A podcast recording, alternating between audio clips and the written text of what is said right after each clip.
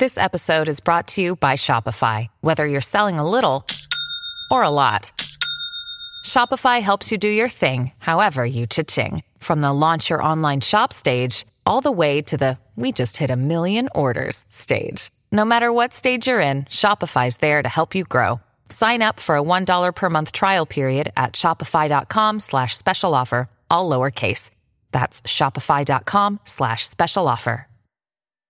Hello, and welcome to the Daily Lowdown, your fix of everything in the world of celebrity, music, and entertainment news. Lewis Capaldi has shared his fears that he will have to quit music if his Tourette syndrome progresses. The Someone You Loved singer opened up in a new interview explaining that making music and performing worsens his symptoms. Lewis added that although the trade off is worth it at the moment, he'll have to quit music if he starts to do irreparable damage to himself. The Scottish singer also told The Times that trying to get on top of the issue is difficult. Lewis is set to open up more about his career and personal life in his new Netflix documentary, How I'm Feeling Now, which will land on the streaming site on the 5th of April. So I'm just going to have to stop for two seconds, is that okay? And that's when we had to make a stand. We need to find what's happening here. Lana Del Rey's new album is off to a brilliant start after just a week of sales.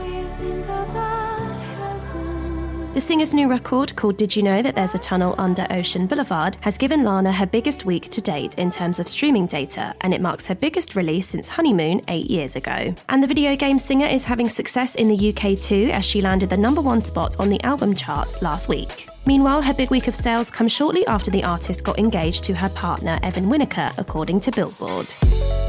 BTS star Suga has confirmed the release date for his solo album. The singer confirmed on social media that his new record, titled D Day, will drop on the 21st of April and will be released under his alias Agust D. Suga's album will arrive shortly before he heads off on a huge solo tour. He'll be putting on a string of shows from April to June across Asia and the US. Fans will also be able to get a glimpse of the singer's successful venture into a solo career in his upcoming Disney Plus documentary named Road to D Day, which was teased last month.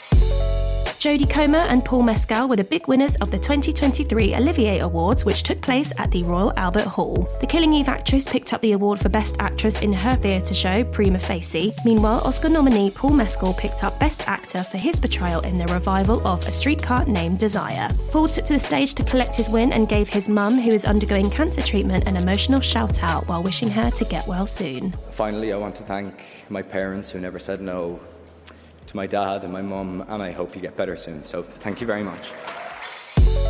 Speaking of awards, it was a big night stateside as the Country Music Television Awards took place in Austin, Texas. The glitzy night saw some of the biggest names from country music come together, including Shania Twain, Kane Brown, and Carrie Underwood. Shania picked up one of the biggest wins of the night when she was honoured with the CMT Equal Play Award, which celebrates artists who are advocates for elevating diverse and underrepresented voices in country music.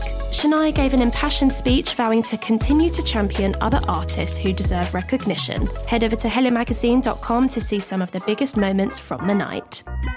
And that's your daily lowdown from Hello. Check out our social media channels and HelloMagazine.com for more news and updates on your favourite celebrities.